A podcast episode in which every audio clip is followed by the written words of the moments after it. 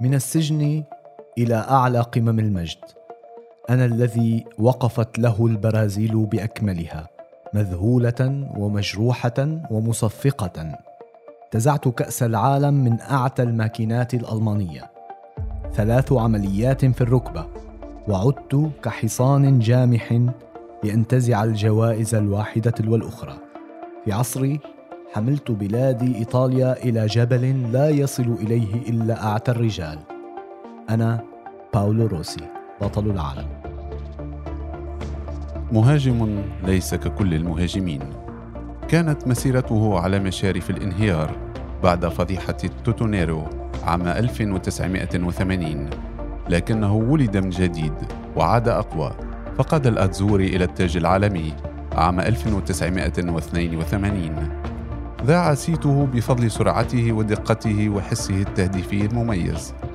إنه الفتى الذهبي للكرة الإيطالية في ثمانينيات القرن الماضي باولو روسي.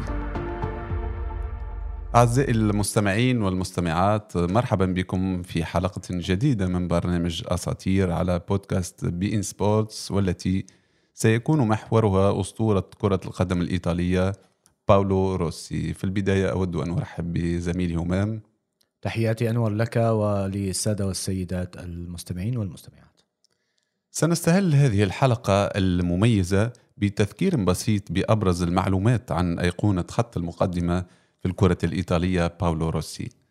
ولد باولو روسي في 23 سبتمبر من عام 1956 في منطقة براتو الإيطالية شمال مدينة فلورنسا. في إقليم توسكانا في الجزء الشمالي من وسط إيطاليا. لعب المهاجم الفذ 341 مباراة بجميع المسابقات مع مختلف الأندية التي تقمص ألوانها وسجل 134 هدفاً. توفي المهاجم الكبير يوم 9 ديسمبر من عام 2020 عن عمر ناهز 64 عاما. قبل الخوض في تفاصيل مسيرة روسي العجيبة ما هي أو ما رأيك بالخصائص البدنية للمهاجم الأسطوري هما؟ طبعا أنور باولو روسي كان يحمل خصائص بدنية فريدة من نوعها اللاعب في ذلك العصر كان يعني قليل الاهتمام ببنيته الجسدية كان يأكل ما يريد ويسهر وكذا لكن باولو روسي كان يحاول الاهتمام في في جسده وفي آه، ما يملك من آه، ميزة. لياقته البدنية. لياقته البدنية. يعني وباولو روسي يعني قدم ذروة عطائه البدني والفني في كأس العالم 1982 في إسبانيا.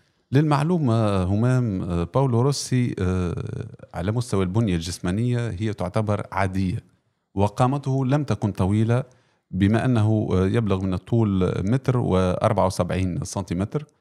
لكنه يتميز بالسرعة والفنيات المميزة ويحذق الضربات الرأسية يجيد التمركز داخل منطقة الجزاء ويسجل من أنصاف الفرص. نعم. يعني للمفارقة رغم آه، غياب البنية الجسمانية القوية والضخمة ارتقاء كان عنده مميز جدا. بالضبط التوقيت كان مميز جدا كان يسجل أهداف من راسيات جميلة وكان يعرف كيف يتمركز داخل منطقة الجزاء لهذا سمي بالأسطورة.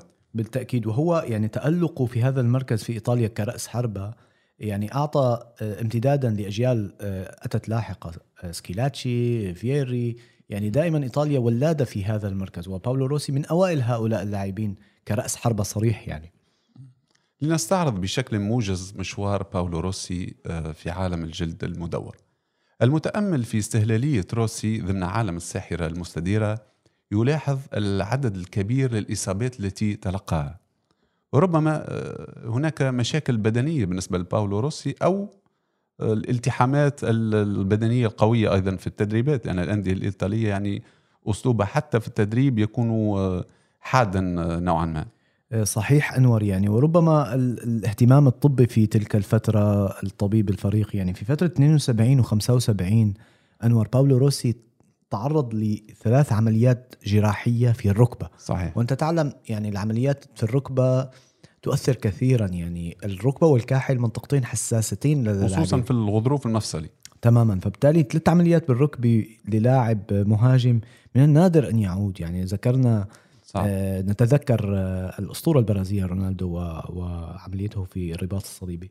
فبالتالي هو عاد فعلا يعني بعودة قوية بعد هذه العمليات الجراحية. بالفعل ثلاث عمليات جراحية على مستوى الغضروف المفصلي بين عامي آه، 72 و 73 مع يوفنتوس. صحيح. يعني ثلاث عمليات في فترة تقريبا موسم عملية صعبة جدا بالنسبة للاعب ولأسطورة يعني بقي في تاريخ الجلد عالم الجلد المدور. على الرغم إنه بهاي السنتين هو ما ظهر كثيرا مع اليوفي يعني لم يكن لاعبا اساسيا غاب للإصابة في عدة فت... عدة فترات متلاحقة يعني. ظهر في كأس إيطاليا وحصل على ميدالية الوصيف في كأس انتر كونتيننتال عام 73 ومثل ما قلنا كان يتعرض للإصابة بشكل متلاحق في مواسمه الأولى. صحيح. للأمانة أنا حضرت بعض التدريبات الأندية الإيطالية سواء في تونس أو في الدوحة في عاصمة دولة قطر. الأندية الإيطالية عندها آه، خاصية أو ميزة حتى في التدريبات تكون ال- الالتحامات حادة وقوية. والعديد من النجوم الذين أصيبوا في تدريبات الأندية الإيطالية. لذلك يعني كانوا يقولوا إنه بدك تتألق وتثبت نفسك بشكل جيد اذهب إلى إيطاليا وأرجينا شو عندك قدراتك كمهاجم أو لاعب خط وسط مهاجم لأنه هنيك المدافعين شرسين جدا وبينزلوا على الركب وعلى قصبة الرجل وعلى الكاحل. صحيح. لو أردنا تسليط الأضواء على بدايات روسي على البساط الأخضر ولد كما قلنا آه، باولو روسي في إقليم توسكانا في 23 سبتمبر 1956 وعند اكتمال عامه السادس بدأ مثل أي طفل في ممارسة كرة القدم كهواية ثم في الشارع مع أصدقائه لكن سرعان ما تحولت هذه الهواية إلى شغف وطموح أكبر بكرة القدم. إذ انضم روسي للعب في أحد الفرق الصغيرة في مدينة فلورنسا بإيطاليا وقد بلغت شهرته أنحاء البلدة التي يعيش فيها. ونتيجة لذلك انضم روسي إلى يوفنتوس في عمر 16 عام وظل فيه من الفترة من عام 1972 حتى 1975 لكنه لم يشارك خلال هذه الفترة في أي مباراة بسبب كثرة الإصابات تماما. والتي تعرض لها طبعا وعلى إثر ذلك قرر النادي التخلص منه آه، بإعارته إلى نادي كومو لبضعة أشهر ليظل سوء الحظ حليفه أيضا فلم يوفق في أي مباراة لعبها مع ناديه الجديد ولم يحرز أي هدف حتى انتهى به الأمر بدون مشاركة بسبب شبح الإصابات التي آه، طردته من جديد. على إثر ذلك انتقل روسي في الفترة ما بين 1976 و 1980 إلى نادي فيتشينزا أحد أندية الدرجة الثانية الإيطالية ال Serie B في صفقة هي الأغلى في تاريخ كرة القدم في تلك الفترة يعني رغم يعني رغم إنها فيتشينزا في ال Serie B إلا أنه كان الصفقة الأكبر يعني شيء مذهل. تماما. بذكرني ب اللاعب البرازيلي الشهير المراوغ دينيلسون لما راح على ريال بيتيس على ما أعتقد ريال بيتيس فعلا. غالية جدا ولم يكن بيتيس من الأندية المنافسة. يعني ربما القائمين على نادي فيتشينزا رأوا بباولو روسي مشروع يبنون عليه آمالهم للعودة إلى ال Serie صحيح. بلغت الصفقة 1.75 مليون دولار وهناك بعيدا عن دوري الأضواء الدوري الدرجة الأولى Serie A بدأت موهبة ومهارة روسي في الظهور من جديد إذ أحرز خلال الموسم آه، الأول له مع فيتشينزا 21 هدف. هذا الموسم كان 80 81 آه، 76 77 okay. وقاد فريقه للصعود إلى دوري الدرجة الأولى وفي موسم 77 78 قاد ناديه إلى المركز الثاني خلف ناديه السابق يوفنتوس. سلام. وقد أحرز في هذا الموسم 24 هدف وتوج هدافا للدوري. نعم يعني كان بدايته الحقيقية ليس في يوفي ولكن في فيتشينزا. صحيح. هاي إنجازات بالنسبة لنادي مثل فيتشينزا رهيبة جدا يعني. صحيح. كان من الطبيعي بعد تفوق روسي مع ناديه أن يكون محط أنظار مدرب المنتخب الإيطالي آنذاك إنزو بيرزوت. نعم. فقد ضمه في شتاء عام 1977 إلى المنتخب وقد وصف روسي شعوره بهذا الانضمام قائلا على الرغم من أن أول مباراة لي كانت ودية فإنها بلا شك واحدة من أقوى المشاعر التي مررت بها على الإطلاق وهي ارتداء قميص المنتخب الأزرق. هذا معناه أن الحلم أصبح حقيقة ويكمل بقوله أنه عندما بدأ عزف النشيد الوطني شعر بأنه ليس يلعب ليس من أجل نفسه بل من أجل بلده. في صيف عام 1978 شارك روسي في كأس العالم المقام في الأرجنتين وأحرز خلال هذه البطولة ثلاثة أهداف وحصلت إيطاليا على المركز الرابع ليزداد بزوغ نجم روسي أكثر فأكثر ويكون محط أنظار ناديه السابق يوفنتوس لكن تأتي الرياح بما لا تشتهي السفن إذا وقف فيتشينزا عقبة في انتقاله أو أمام انتقاله بسبب فشل, فشل روسي هذه المرة في إنقاذ فريقه من الهبوط للدرجة الثانية. ليكون بذلك سببا في وضع النادي مبلغ خمسة مليارات ليرة إيطالية مقابل انتقاله لنادي يوفنتوس الذي عجز عن تسديدها لتكون النهاية انتقاله إلى نادي بيروجيا عام 1979 أين لعب لموسمين. يعني تخيل وصل لأعالي المجد مع فيتشينزا بعدين نزل له ما قدر يحافظ على سيري اي يعني في مفارقات رهيبة في مسيرته مع فيتشينزا صحيح صحيح. بعدها عاد إلى السيد العجوز موسم 1981 1982 وبقي معه حتى موسم 1984 1985 ثم انتقل إلى ميلان لموسم وحيد وهو موسم 1985 1986 قبل أن يخوض آخر محطاته مع هيلاس فيرونا. قبل الاعتزال. كل مسيرته كانت في إيطاليا يعني. مسيرة محلية لكنها مثيرة للاستغراب يعني. فعلا. آه، كان ممكن لو أنا برأيي مفرق الطرق كان فياتشينزا. لو كان مثلا فتح الباب كان ممكن نشوفه مع إنتر أو ميلان بس كمتألق يعني بيعز عطائه. فبالتالي هو فعلا يعني غير محظوظ في هذه السنة. عندما وقف فيتشينزا في في أمام أحلامه. لنلقي الأضواء الآن على الجانب المظلم من مسيرة باولو روسي وهي فضيحة التوتونيرو نعم. التي كانت أسوأ ذكرى للايقونه الايطاليه أنور هل كانت لها علاقة في بالمافيا عندما كان لاعبا مع بيروجيا؟ صحيح لكن لا يوجد أي شيء أكيد يؤكد أن هذه الفضيحة لها علاقة مباشرة بالمافيا. ممكن ربما قد تكون لها علاقة لكن لا يوجد شيء مؤكد آه، حسب المؤرخين. هي كانت في بسبب التلاعب بالنتائج. صحيح. وأدين هو. هذه الفضيحة كانت عام 1980 حين انفجرت قضية المراهنات الرياضية المعروفة باسم توتونيرو التي تورط فيها بعض الأندية وهي أفيلينو، بولونيا، لاتسيو، AC ميلان وبيروجيا من دوري الدرجة الأولى.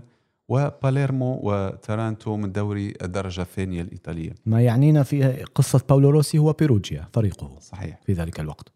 وجميعهم أعلن أنهم مذنبون بعد المحاكمات بالإضافة إلى شركات وعديد اللاعبين الذين تمت ملاحقتهم قضائيا. وقد تم معاقبة بعض الأندية التي تورطت في هذا الأمر بالهبوط إلى دوري الدرجة الثانية Serie B على غرار ميلان ولاتسيو. وخصم نقاط بالنسبة للفرق الأخرى. فضلا عن إيقاف بعض اللاعبين وكان أبرزهم باولو روسي الذي اتهم بالتلاعب في نتيجة مباراة فريقه ضد أفيلينو في ديسمبر كانون الأول 1979 فحكم عليه بالسجن وإيقافه عن اللعب لمدة ثلاث سنوات ثم خفضت العقوبة إلى سنتين. تخيل مباراة واحدة تأتيك عقوبة لثلاث سنوات. كادت تقضي على مسيرة كاملة. تماما. من كان يتخيل يعني قبل كأس العالم 82 أن تدان؟ و... حالة مفارقة غريبة جدا. صعبة جدا. لديه تصريح تاريخي همام نعم. ومثير قال فيه كان يجب أن يدفع الثمن شخص مهم وفهمت بسرعة أنني الضحية التي تم تعيينها. كنت كبش فداء لمنع أزمة أخطر وأعمق. ماذا ماذا ماذا يوحي هذا الكلام؟ بالتأكيد هو يخفي, يخفي ربما تورط أسماء أكبر يعني من رؤساء أندية من أندية كبيرة. دائما في إيطاليا يوجد هذا الصراع حتى يومنا هذا يعني. أه لكن أنا مستغرب فعلا يعني قضية مباراة واحدة تجعل من لاعب يتعاقب لثلاث سنوات وتخفض لعامين. أه قضية كبيرة جدا ويخفي العديد من الخيوط في ذلك الوقت. ومن خلال كلامه أن أعتقد أو أعتقد شخصيا أن هناك شجرة تحجب الغابة. نعم. يعني هناك إما هيكل أو أو مثل ما تفضلت منذ قليل يعني وكأنه المافيا هي التي تدير الأمور في إيطاليا. نعم نعم. دا يعني دائما في خيوط خفية في إيطاليا في كرة القدم. صحيح. لماذا تتكرر قضايا الفساد في الكرة الإيطالية همم؟ لماذا إيطاليا بالذات؟ قد تكون وجود المافيا بهذه القوة وه- وهذا النفوذ يعني ودخولها في كرة القدم آه، هو واحد من أهم العوامل الرئيسية وهي في زمن من الأزمان آه، أنور كانت تستقطب أكبر النجوم إليها وبقيت تستقطب بلا شك وبالتالي وجود النجوم يغري العصابات يغري المافيا للتلاعب بالنتائج لي كما تحدثنا في حلقة سابقة عن مارادونا وقضية المخدرات و يعني آه، أعتقد هذا هو واحد من أهم الأسباب يعني وجود ناس مختصين بالتلاعب بالنتائج والمراهنات والقصص يتشابه باولو روسي مع مارادونا في بعض النقاط. آه، تمام تماما. عنده نفس ال... نفس التوجه تقريبا. بس صدقني بتعرف هو شخص حساس جدا يعني أنا شفته بأكثر من وثائقي سواء عن الكرة الإيطالية أو عن كأس العالم ككل. يعني شوي حسيته هيك مثل روبرتو باجو شخص عنده حساسية شخص هذا. جلس في الظل في السنوات الأخيرة. هذا تحمل الظلم في بعض يعني عديد من المؤرخين الذين يقولون أنه تحمل الظلم نعم. وواصل مشواره الكر- الكروي نعم. لنتحدث قليلا عن تاريخ الفضائح وتاريخ الفساد في الكرة الإيطالية بما أننا فتحنا هذا القوس. التلاعب بنتائج المباريات ليس بالأمر الجديد في الكرة الإيطالية حيث كشف عن أول فضيحة تلاعب بنتيجة مباراة في العام 1927 يا لطيف يعني من حوالي 100 سنة. بالضبط وهو ما أسفر عن تجريد تورينو من لقب الدوري الإيطالي.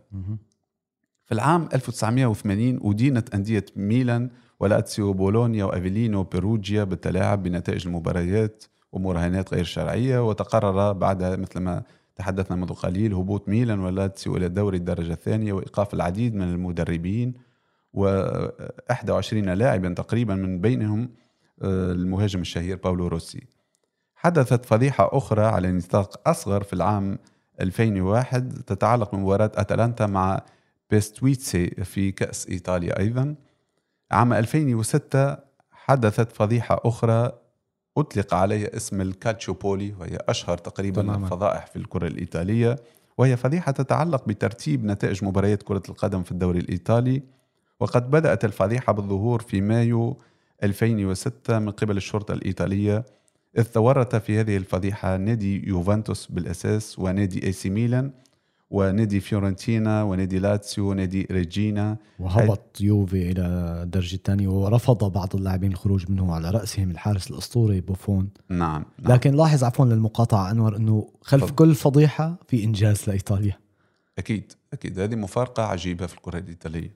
هي 82 و2006 نعم. وال27 بالثلاثينات كمان اخذوا كأس العالم. مم. أظهرت تسجيلات المكالمات الهاتفية عن علاقة هات- هذه الأندية مع حكام كرة القدم في إيطاليا وقد كان نادي يوفنتوس بطل الدوري في تلك السنة آه، أهم أو أبرز المتهمين.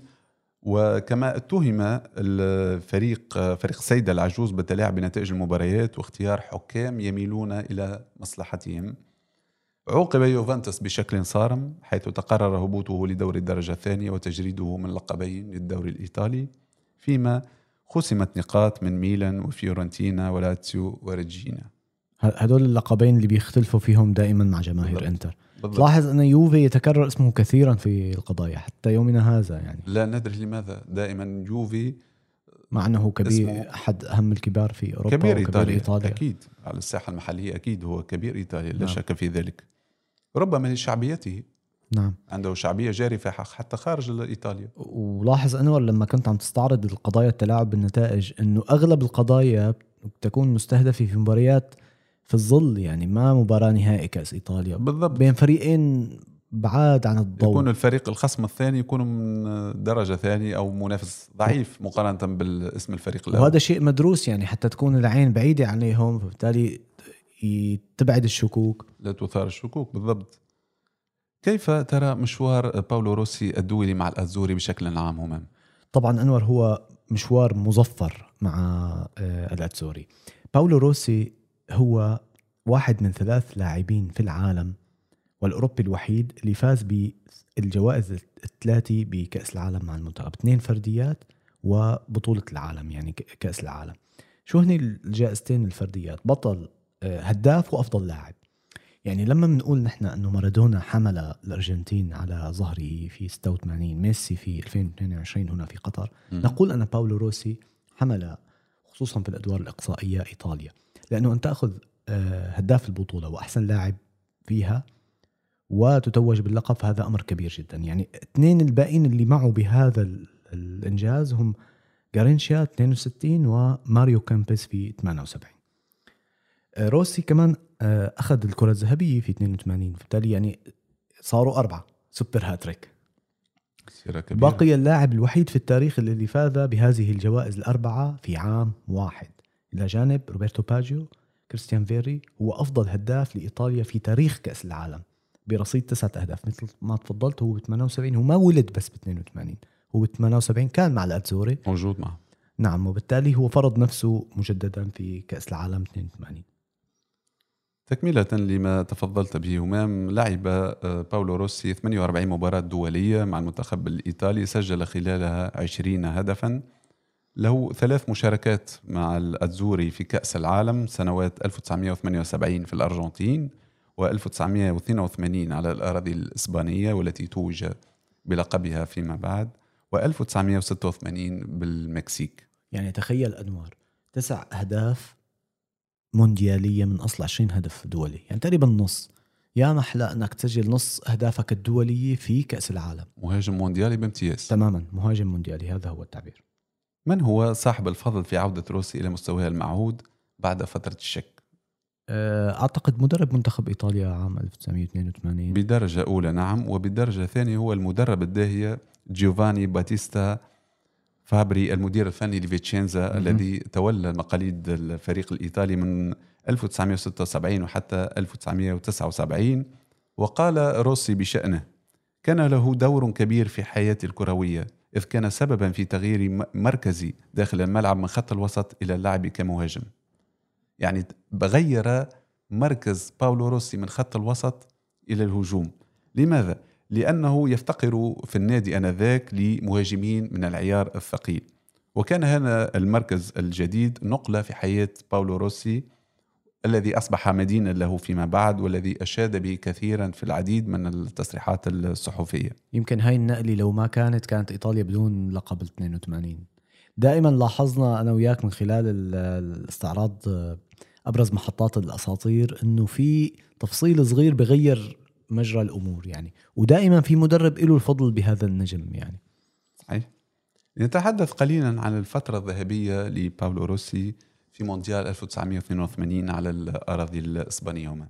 نعم آه، روسي أنوار آه، قدم دور أول سيء جدا للغاية. صحيح. وتلقى انتقادات كتير كبيرة يعني رغم أنه مدربه راهن عليه أنه أنه حيجي وي- ويهدف آه، إنزو بيرزوت. لكن دور أول كان سيء جدا. وكان محرج هذا الموضوع له ولعرابه. وهاجمته الصحافة الإيطالية بشكل غير طبيعي بشكل طبعاً. شرس. بالتأكيد هناك الصحافة لا ترحم لكن إيطاليا وتأهلت إلى الدور الثاني بمعجزة حقيقية بدون تحقيق أي انتصار مثل عادتها تعادل من هون كذا آه، ثلاث وتسجيل تعادلات. ثلاث تعادلات تسجيل هدف واحد. هدف واحد. في مرمى الكاميرون. تعادلت مع آه، بولندا في المباراة الأولى آه، سلبا. ثم تعادلت مع بيرو بهدف لمثله ثم تعادلت مع الكاميرون أيضا بنفس النتيجة. صحيح أنور. هو ولد في الأدوار الإقصائية. يعني كريم بنزيما هذا الموسم في دوري أبطال أوروبا أول هدف له في الأدوار الإقصائية. صحيح. فبالتالي آه، باولو روسي ولد في الأدوار الإقصائية. آه، يعني عاد ليصبح لاعبا لا يمكن ايقاظه لا يمكن إيقافه. آه، وتألق بصورة كبيرة أمام الأرجنتين وتفجرت طاقاته أمام البرازيل البرازيل سجل هاتريك في مرمى البرازيل يعني. واحد في الدور الثاني. في الدور الثاني. في الدور الثاني لما كانت كأس العالم تلعب من دور أول ثم مجموعات دور أول ثم دور ثاني أيضا. يعني تس- تسجل هاتريك في مرمى البرازيل. فأنت لاعب أسطورة. أنا أتذكر إعلان قبل مونديال البرازيل 2014 آه، إعلان في صوري عند أحد الحلاقين في ريو يمكن. فكان عم يحلق ل لشخص تبين فيما بعد أنه زين الدين زيدان. فانبهر كتير وكان بإيده الموس الحلاق. صحيح. فطلع زيدان ومين مسك الباب؟ باولو روسي. فطلع الحلاق هيك قال له باولو روسي؟ صار يضرب على راسه. يا عيني. طلع زيدان فات باولو روسي. اثنين علموا على البرازيل تركوا أثر كبير. صحيح. سجل آه، باولو روسي ثلاثية في مرمى البرازيل في المباراة التي فازت آه، فيها إيطاليا على السامبا بثلاثة أهداف لهدفين. ثم سجل هدفين ضد بولندا في نصف النهائي ثنائية واختتمها في النهائي بهدف في مرمى ألمانيا الغربية في المباراة التي توج بها المنتخب الإيطالي والتي آه، اختتمها أو أنهاها بفوز بثلاثة أهداف لهدف واحد. أنور بس عودي للهاتريك على البرازيل. برازيل 82 هي برازيل تيلي سانتانا برازيل سقراط. كان من الصعب أن تغلب هذا الفريق. هذا الفريق قيل وقتها. أنا خلقت عام 82 وبالتالي آه، ما ما بعرف شيء عن الكأس. بعدين قرأت وشفت مقاطع وكتب كرة القدم والمونديال بشكل خاص. قيلت جملة الكأس العالم خسر منتخب برازيل. بعد هاتريك باولو روسي على البرازيل. يعني كان منتخب الأحلام. يعني هذا هو المنتخب أكثر منتخب كان جميلا وجذابا ولم يتوج في كأس العالم. بالتالي يصح القول بين قوسين أن باولو روسي باولو روسي ذبح البرازيل. وهي النسخة التي أجمع حولها العديد والكثير من المتابعين لكرة القدم والتي هي الأفضل ربما للمنتخب البرازيلي على مر التاريخ. أنا بعد ما شفت الأهداف والملخصات والمقاطع من ناحية الجمالية هي الأجمل. يعني يمكن قبل هجومية بامتياز. بالضبط. يعني قبل الستينات يمكن ما كان في هاي المقاطع الكبيرة بس من الستينات وحتى يومنا هذا هذا آه، أجمل أداء لمنتخب برازيل في كأس العالم. نعم. أحرز باولو روسي العديد من الجوائز الفردية على غرار الحذاء الذهبي بتتويجه أفضل هداف في كأس العالم 1982 ستة أهداف أمام الألماني كارل هاينتس رومينيغا بخمسة أهداف والبرازيلي زيكو والبولندي بونييك بأربعة أهداف. كان أفضل لاعب أيضا في البطولة مثل ما تفضلت منذ قليل. بتسجيله آه، ستة أهداف كما قلنا ثم فاز بالكرة الذهبية عام 1982 تقريبا تتويجات من كل حدب وصوب أخذ وتوج بكل الألقاب الممكنة وهو ما آه، جعله من طينة الأساطير. تماما أنور. يعني أن تساهم ب 58% من أهداف منتخب بلدك الذي هو بطل للمونديال هذا يعني أنك كنت أبرز لاعب بلا شك في منتخبك وفي الأرقام. لا تكذب الأرقام تشير إلى دلالات. وبالتالي باولو روسي هو بطل قومي وبعد أن توج عاد مظفرا إلى إيطاليا. قبل شهرين كان بالسجن قبل شهرين من, صحيح. من كأس العالم. قلبت الأمور والمعطيات وأصبح بطلا وعاد بطلا قوميا. بابليتو يعني لقب بالعديد من الألقاب. تورييرو. صحيح. أيضا لديه مشوار حافل بألقاب مع يوفنتوس حيث توج بلقب الدوري الإيطالي في مناسبتين وكأس إيطاليا مرة واحدة وكأس أوروبا للأندية البطلة عام 1985 ثم كأس أوروبا للأندية الفائزة بالكؤوس 1984 فضلا عن كأس السوبر الأوروبية في ذات السنة أيضا. مشوار محترم جدا ومظفر لباولو روسي مع يوفي. وأعتقد أنه لولا الإصابات وتأخر بدايته وعدم انتقاله مبكرا إلى نادي كبير مرة أخرى غير يوفي كان ممكن انه يحرز ألقاب أكثر. هو هداف الدوري الإيطالي 77 78 ب 24 جول. هداف ال Serie B مثل ما ذكرت 76 77 ب 21 جول.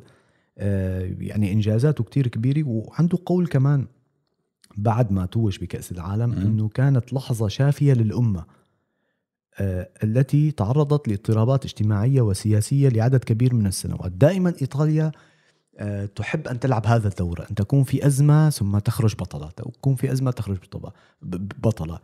سواء على الصعيد كأمة أو على الصعيد أو على صعيد الأفراد يعني كلاعبين. تكملة لما تحدثنا عنه منذ قليل للمدربين أصحاب الفضل على باولو روسي والذي ذكرنا في مرحلة أولى مدرب فيتشينزا جوفاني باتيستا فابري. نعود إلى مدرب المنتخب الإيطالي بيرزوت المتوج بلقب 1982 قال فيه آه، باولو روسي بيرزوت ساعدني على استعادة لمستي الكروية بعد غياب سنتين واستعادة حاستي التهديفية وثقتي بنفسي وتركيزي.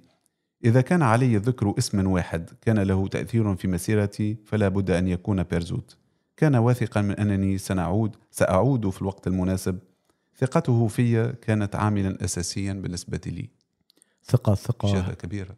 تماما. الثقة هي المفردة الساحرة في في كرة القدم. يعني هناك أمثلة كثيرة جدا حول الثقة. أنت لاعب تعطيه الثقة يعطيك. يعني آه، وباولو روسي هو خير مثال على هذا الموضوع. عامل مهم لو جدا.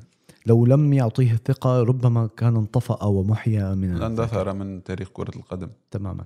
يقال في وسائل الإعلام الإيطالية وحسب بعض المؤرخين الرياضيين أن 270 دقيقة فقط. في مونديال 1982 كانت كفيلة بنحت اسم باولو روسي ضمن لائحة الأساطير. وهنا نتحدث عن مواجهات البرازيل وبولندا وألمانيا الغربية. يعني كرة القدم في بعض الأوقات يعني تكون ظالمة وفي بعض الأوقات تجازي أو تكون تعطي للاعب حقه في مشواره الكروي. صحيح أنور التأمل بمسيرة بعض اللاعبين في الحقيقة يعطي الكثير من ال يعني يعطينا الكثير من الإلهام. يعني سكيلاتشي مثلا آه، هو لاعب جاء من الظل أيضا وتألق في كأس صحيح. العالم عام 1990 بالتالي إيطاليا آه، لديها هذه المقدرة على ولادة نجم بسرعة رهيبة. وباولو روسي هو أحد هؤلاء النجوم. وهي طبعا لديها أساطير آه، امتد تألقهم على سنوات متعددة. ولكن كما كما تفضلت بالنسبة لي عامل الثقة العودة من الإصابة الإيمان بالنفس ال- ال- التواضع ال- تقديم كل مثل ما قلت أنه عندما سمع نشيد بلاده لأول مرة إيطاليا دائما تردد النشيد بطريقة طريقة يعني خاصة. طريقة خاصة. بالتالي كل هذه تفاعل غير عادي. تماما. أحيانا بكون أدائهم بالنشيد أفضل من أدائهم في الملعب. 100% بالتالي كل هذه عوامل آه، تساعد اللاعبين لي- ليعطوا أفضل ما لديهم، هناك هوس وهناك عشق كبير جدا للجماهير تجاه، لكن دائما إيطاليا تكون في الأعالي ثم تهوي، تكون في الأعالي ثم تهوي. دائما ما يتحدث الجميع عن الدفاع الإيطالي وأسلوب الكانتيناتشو الذي كان أهم أسباب إحراز إيطاليا لأربعة ألقاب مونديالية. لكن لا أحد يتحدث عن رؤوس الحربة الذين كانوا سببا رئيسيا في الظفر بالألقاب العالمية. صحيح هذا كلام كلاسيكي دائما نعيده بأن ال- ال- الأسلوب الدفاعي والأسلوب الدفاعي، لكن إيطاليا من من زمان كثير تغيرت جلدها وأصبحت كرة شاملة وأصبحت تنوع في اللعب وأنجبت مهاجمين يعني ملهمين جدا. يعني ذكرنا ثلاثة أو أربعة روبرتو باجيو واحد من من الأبطال المفضلين في أبناء جيلي أنا في التسعينيات يعني وبداية الألفية. سكيلاتشي فييري كريستيان فييري فعلا. فبالتالي فيليبو انزاغي فيليبو إنزاجي. فبالتالي آه، عدد من المهاجمين آه، واللاعبي الوسط الهجومي.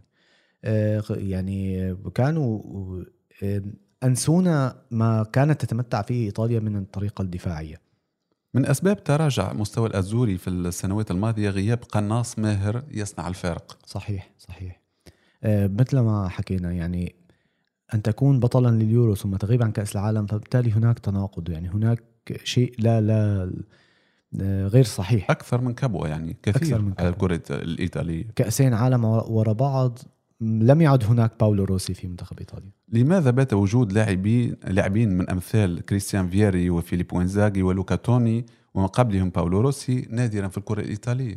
فعلا هذا السؤال كبير جدا في كرة القدم الآن مع أنه يعني مثلا مر مهاجمين بالدوري المحلي مثل دي ناتالي مثلا كان هداف دوري إيطالي لموسمين على التوالي مع أودونيزي أودينيزي صحيح. أه، ولكن يذهب إلى المنتخب لا يقدم الكثير. حتى تواجد لاعبين من طينة تشيرو إيموبيلي لاعب لاتسيو أندريا بيلوتي مهاجم روما لم يفي بالغرض.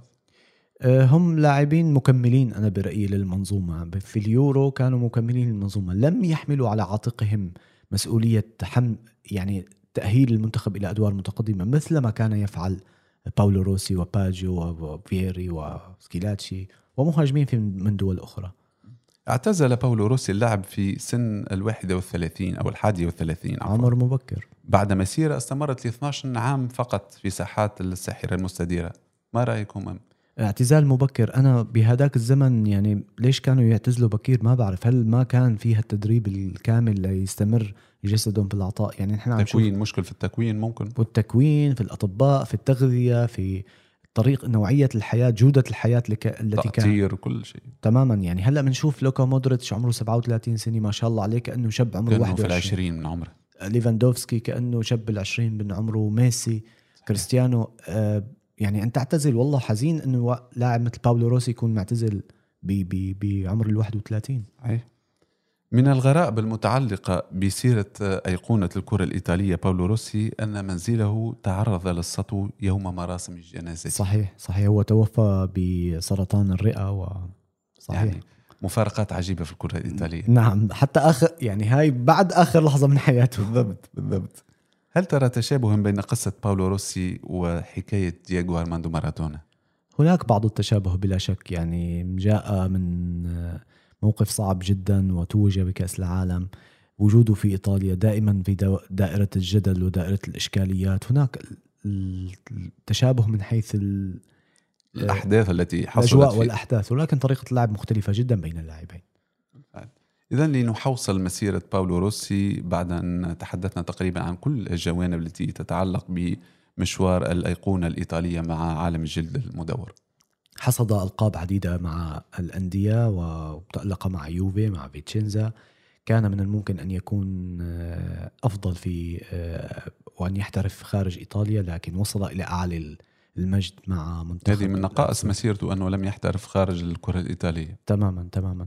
وصل إلى إلى أعلى ما يمكن أن يصل إليه ويحلم به أي لاعب كرة قدم في العالم مع منتخب إيطاليا. وسبق آه، مونديال 1982 باسمه وترك اثرا لا يمحى في شباك البرازيل في ذاك المونديال. على هذه الكلمات أشكرك همام شكرا جزيلا على كل المعلومات والأفكار التي طرحتها في هذه الحلقة الشيقة. شكرا لك همام. شكرا أنور. شخصية كروية جدلية ترعرعت في الملاعب الإيطالية. لقب بموناليزا الساحرة المستديرة وأطلقت عليه الجماهير اسم بابليتو. أدار الرقاب إليه في مونديال 1982 حتى أصبح النجم الأول للكرة الإيطالية. تحدى الصعاب وبلغ العلا حتى بات اسمه على كل لسان. باولو روسي الأسطورة الخالدة.